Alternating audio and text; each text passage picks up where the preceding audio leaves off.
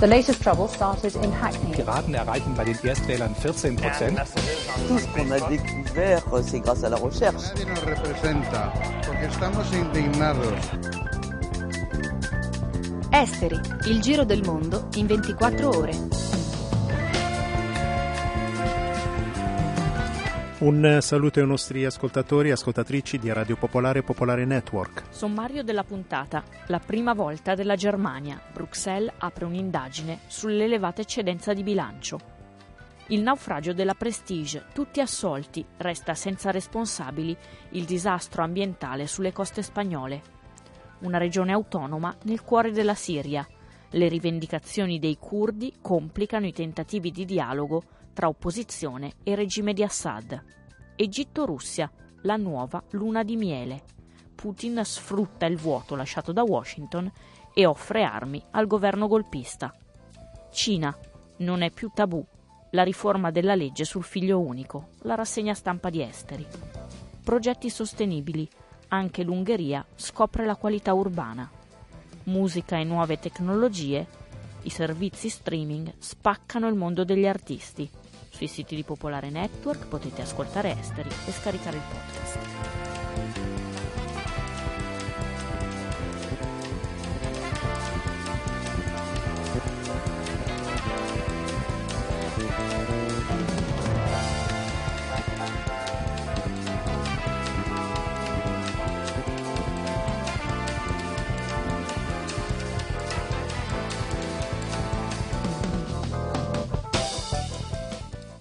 Cominciamo con le notizie. In Ucraina il Parlamento non ha votato una norma che avrebbe permesso a Yulia Timoshenko di lasciare il paese. L'ex primo ministro è in carcere e ha problemi di salute.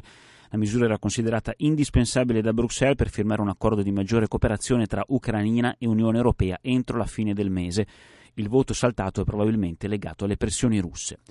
Il 2013 tra gli anni più caldi dalla metà dell'Ottocento, lo dice l'Organizzazione Meteorologica Mondiale, il livello dei mari invece ha raggiunto un nuovo record e sale ad un ritmo di 3,2 mm all'anno. Il governo degli Stati Uniti ha inserito il gruppo nigeriano Boko Haram nella sua lista delle organizzazioni terroristiche. Nel nord della Nigeria Boko Haram ha fatto migliaia di vittime nella zona da mesi c'è lo stato d'emergenza. In Sri Lanka un gruppo di oltre 100 tamili è stato bloccato prima dell'ingresso nella capitale Colombo. Il gruppo che voleva protestare in occasione del vertice del Commonwealth rappresentava le famiglie dei desaparecidos durante la lunga guerra civile. La troupe della TV britannica Channel 4 è stata invece bloccata mentre cercava di andare nel nord del paese dove si è combattuto per molti anni. In Iraq almeno 8 persone sono morte, altre 20 sono rimaste ferite per una serie di attentati contro pellegrini sciiti. Gli attacchi sono stati fatti alla vigilia della festa islamica della Shura. Quest'anno le violenze in Iraq sono tornati ai livelli del 2008. Esteri, il giro del mondo in 24 ore. Radio Popolare, Popolare Network.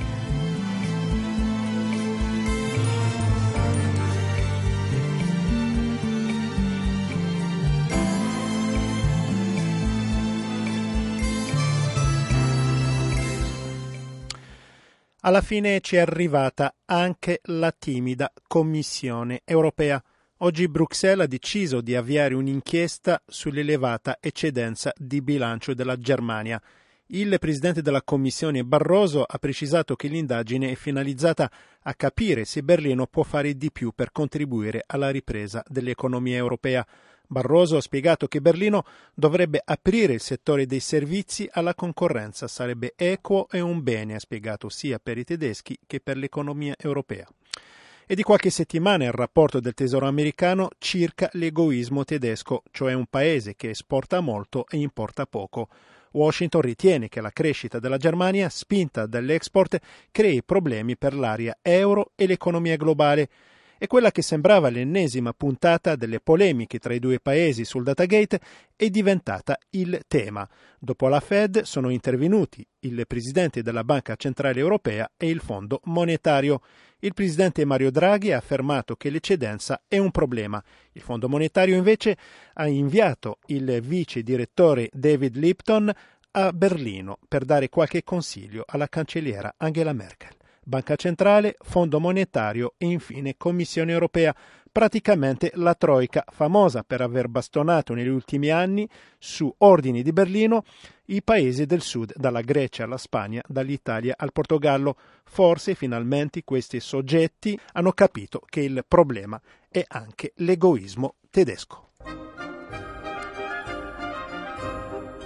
Esteri. Radio Popolare Popolare Network. Dal lunedì al giovedì dalle 18 alle 18.30.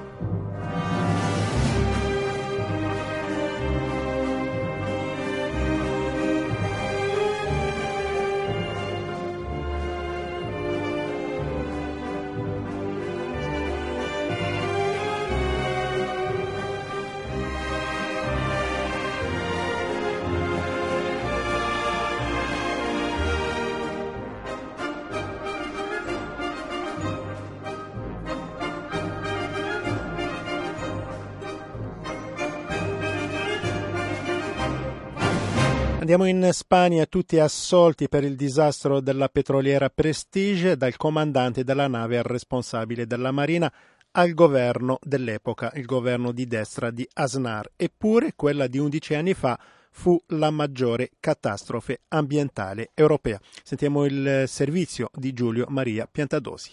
Macchie localizzate, così il 13 novembre 2002 il vicepremier spagnolo considerava la fuoriuscita di petrolio del Prestige. L'uomo che inizialmente aveva minimizzato il pericolo ambientale è Mariano Rajoy, oggi presidente del Consiglio spagnolo, originario proprio della Galizia. È lo stesso Mariano Rajoy che ha assicurato pochi giorni fa davanti al Parlamento di Madrid che il petrolio ancora contenuto nel relitto della nave a quasi 4.000 metri di profondità è al sicuro e che tutte le crepe nello scafo sono state riparate. Eppure in Galizia il ricordo di quei giorni drammatici è ancora vivo. Dopo aver segnalato una perdita nello scafo dove trasportava 77.000 tonnellate di petrolio, il Prestige, una vecchia petroliera di 243 metri, vagò sei giorni nell'Atlantico mentre il governo di Madrid trattava con gli armatori della nave. Poi la decisione delle autorità spagnole di mandare al largo la nave che si spezza in due tronconi affonda. Il 20 novembre, sette giorni dopo l'incidente, il petrolio arriva sulle coste della Galizia. Le correnti spingono la marea nera fino alle coste francesi e portoghesi. Le fughe di idrocarburi dal relitto sono durate mesi. I danni ecologici ed economici furono enormi, oltre 4 miliardi di euro, più di 2000 chilometri di costa invasi dalla marea nera, l'intero ecosistema marino stravolto per sempre dal petrolio. Migliaia di volontari accorsero da tutta la Spagna per aiutare a pulire le spiagge contaminate e se adesso sono appena visibili in Galizia le tracce della marea nera è soprattutto grazie a loro. Ma la sentenza di oggi, a undici anni esatti dalla tragedia, riapre questa ferita. Il giudice che ha istruito il maxi processo ha assolto tutti gli imputati, il capitano e il macchinista del Prestige e il responsabile della marina mercantile spagnola. Per la magistratura è impossibile stabilire le cause dell'inabissamento della nave petroliera. L'incidente che causò la fuoriuscita di petrolio rimane sconosciuto e il comportamento delle autorità spagnole è adeguato alle circostanze del disastro. La piattaforma ecologista Nunca Mais parla di sentenza vergognosa e annuncia il ricorso al Tribunale Supremo sottolinea come si sia tralasciato di indagare sui responsabili più alti del governo di José María Aznar, di cui faceva parte anche l'attuale premier Mariano Rajoy, gli stessi responsabili che durante mesi hanno cercato di nascondere la verità sulle dimensioni reali del disastro. E con le assoluzioni sfuma anche il mega risarcimento di 4 miliardi di euro. State ascoltando Esteri, Radio Popolare, Popolare Network.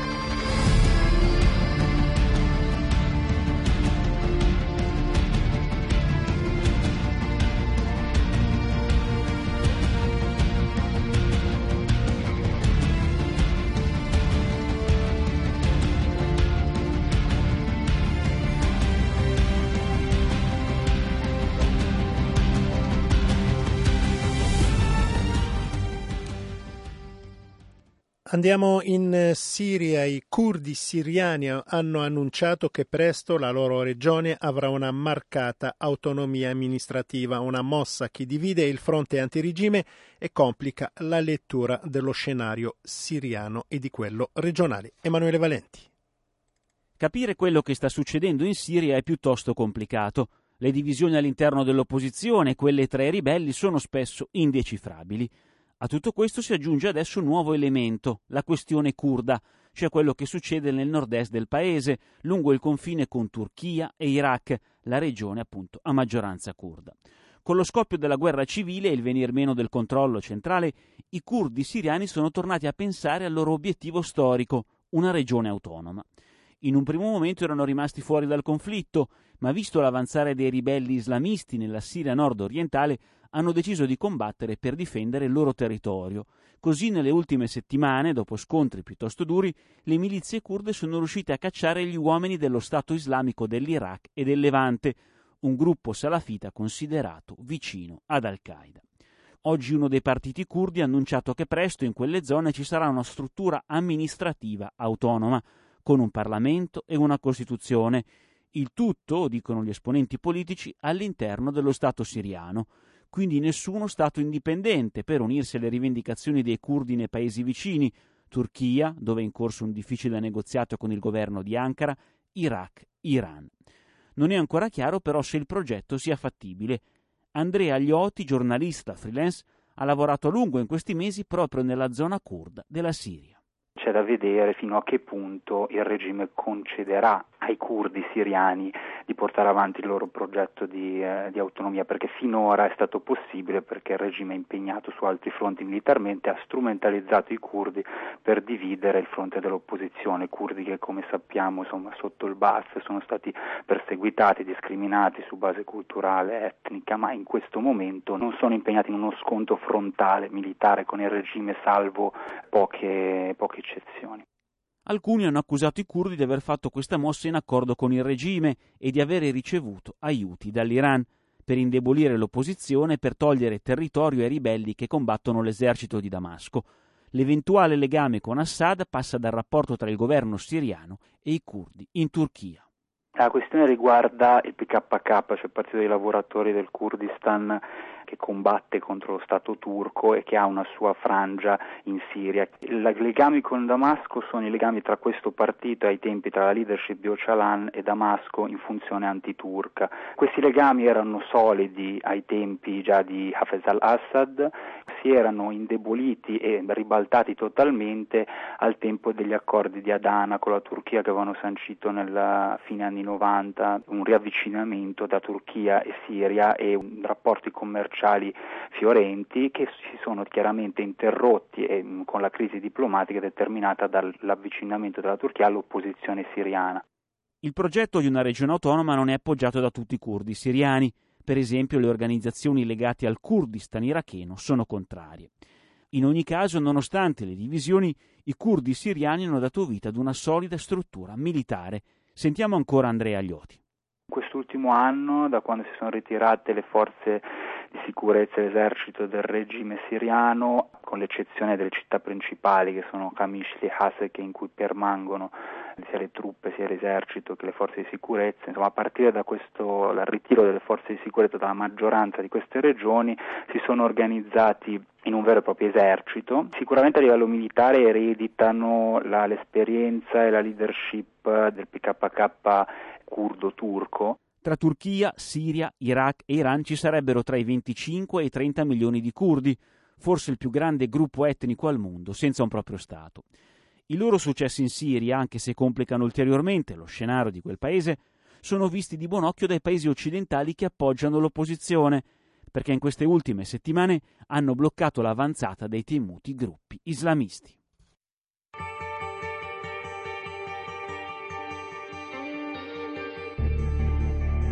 Alle ore 21 potete ascoltare la replica di Esteri sulle frequenze di Radio Popolare Milano.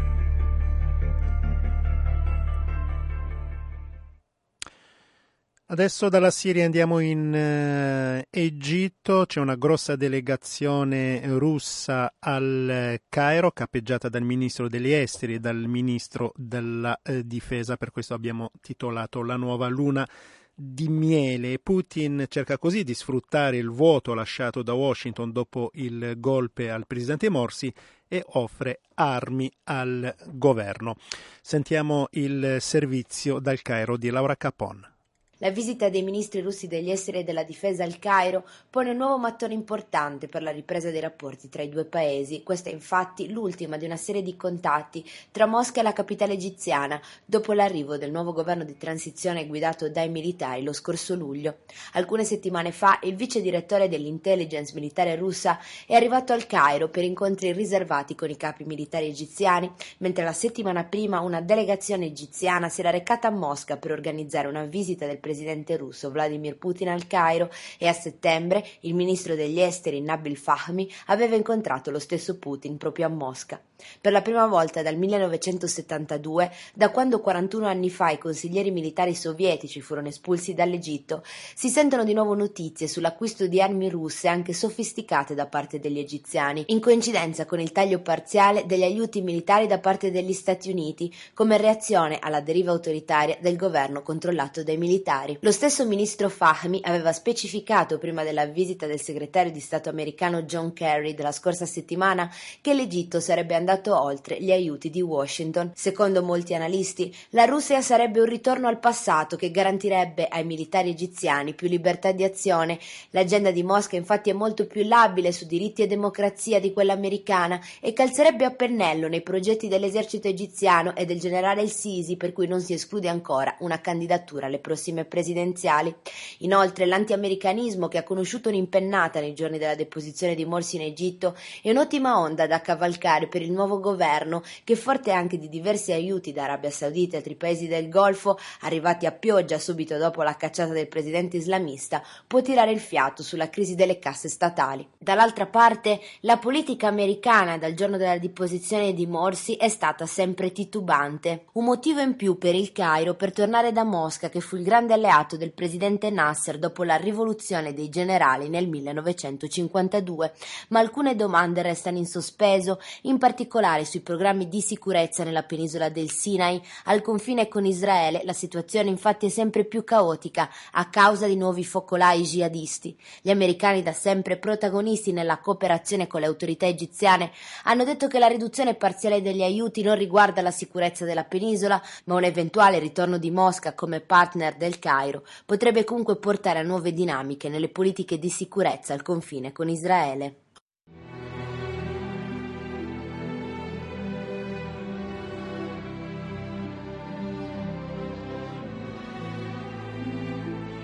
State ascoltando Esteri, Radio Popolare, Popolare Network.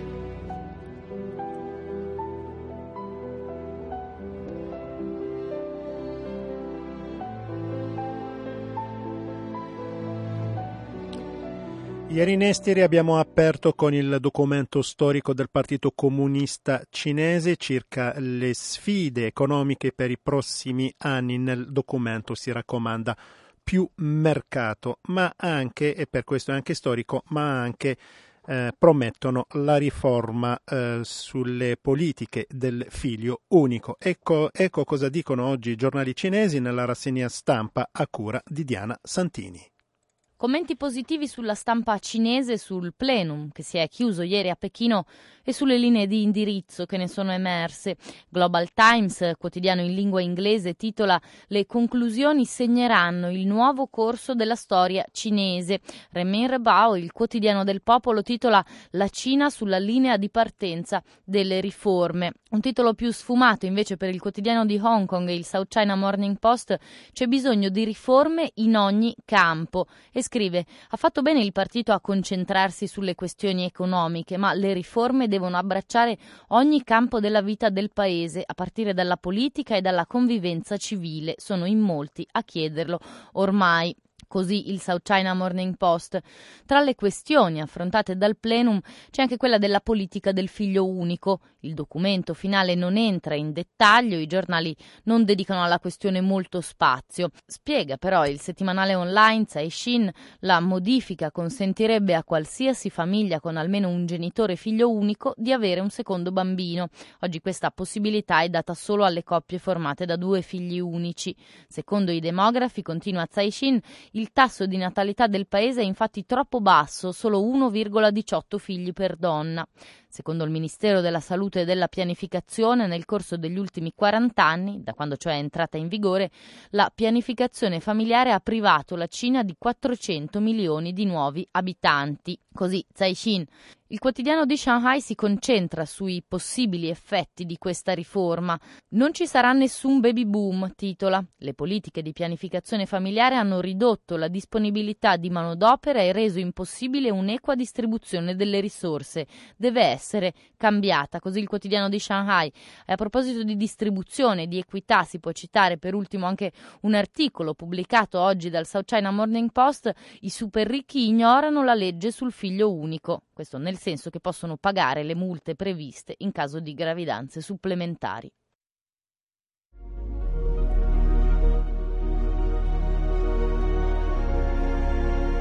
Il podcast di Esteri è sui siti di Radio Popolare e Popolare Network.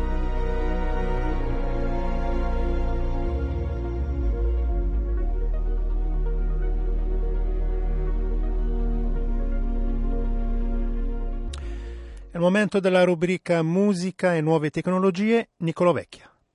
Oggi apriamo questa rubrica con una citazione. Ascoltate.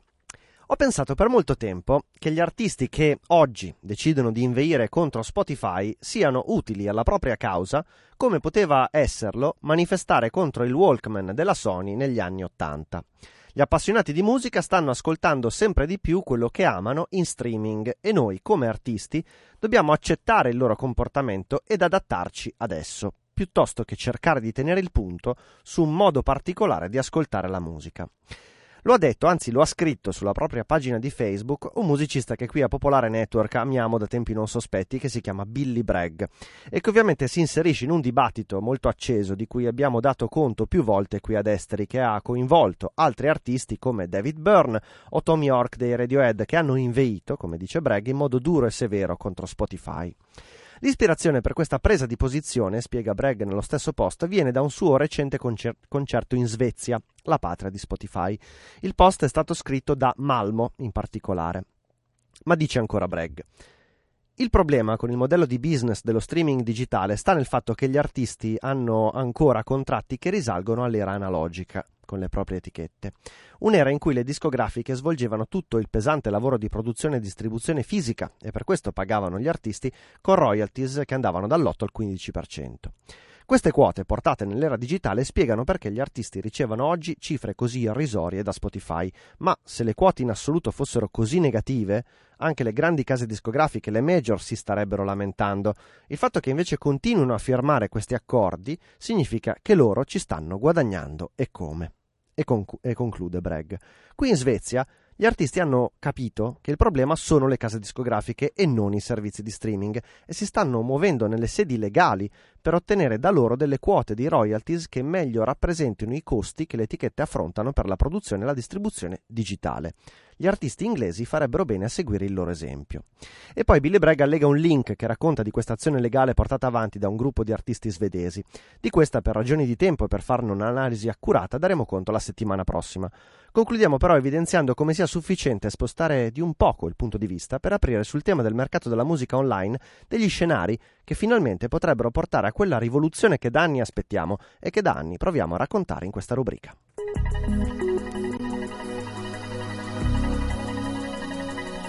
Esteri, Radio Popolare, Popolare Network.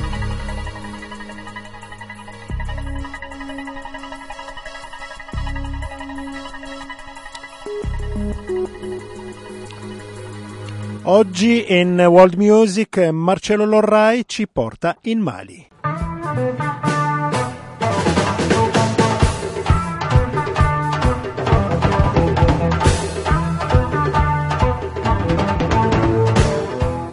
Sviluppando più o meno a partire dalla metà del Novecento una musica moderna, l'Africa nera si è riappropriata, declinandole secondo la propria sensibilità, delle musiche alla cui nascita sull'altro versante dell'Atlantico aveva contribuito in maniera determinante.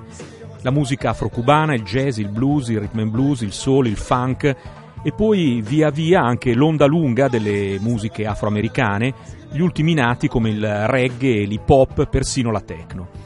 A farci attenzione c'è un grande assente che spicca in tutto questo caleidoscopio di musiche generate dall'innesto della musica africana sul continente americano. E questo grande assente è guarda caso proprio la musica che ha dominato nella produzione discografica e nella diffusione mass mediatica a livello mondiale per decenni, e cioè il rock. Vale a dire che l'Africa si è sì musicalmente modernizzata, ma non omologata ha scelto attentamente, con un filtro molto preciso, quello che le faceva più comodo e forse nel rock, che più che un figlio nato dall'unione di Africa e America era un nipote, già figlio del jazz, del blues, del rhythm and blues, ha sentito in generale un quoziente di Africa ormai troppo basso perché potesse interessarle.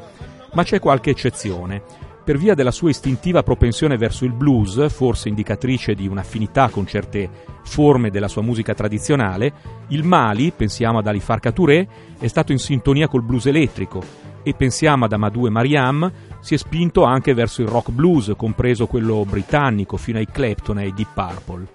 Perché il rock può essere tante cose, se è innervato di blues, senza troppi fronzoli, non edulcorato, l'Africa ci può andare benissimo a nozze. Del resto, chi è stato il di gran lunga più grande chitarrista rock? Un afroamericano, Jimi Hendrix.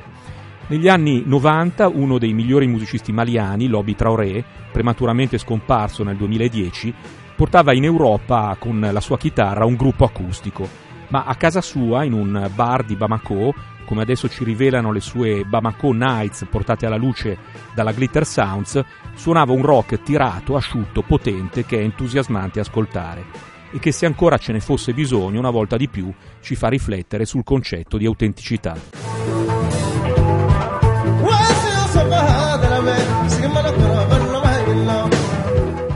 Infine, progetti sostenibili. Oggi andiamo in Ungheria e prima di sentire Fabio Fimiani, a tutti un caro saluto da Sciauchi. Ha iniziato un cammino partecipato per la sostenibilità Miskolc in Ungheria. Da quattro anni la città, quarta del paese, nella zona nord-orientale ai piedi della catena montuosa dei Carpazi, sta lavorando per migliorare la propria qualità urbana, a iniziare dalla rigenerazione del centro storico. Qui sono in atto numerosi progetti di recupero degli immobili, a partire dalla nuova sede del municipio.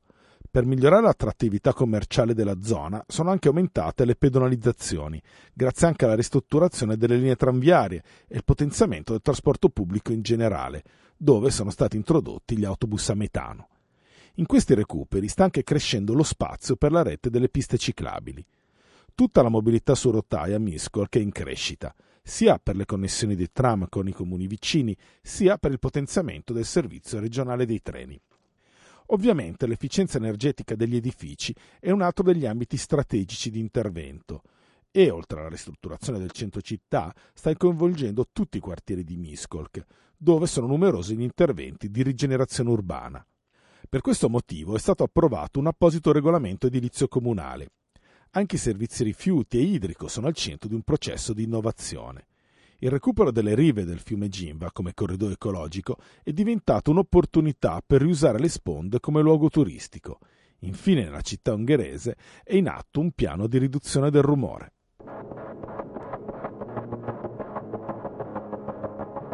Avete ascoltato Esteri, un magazine di Radio Popolare.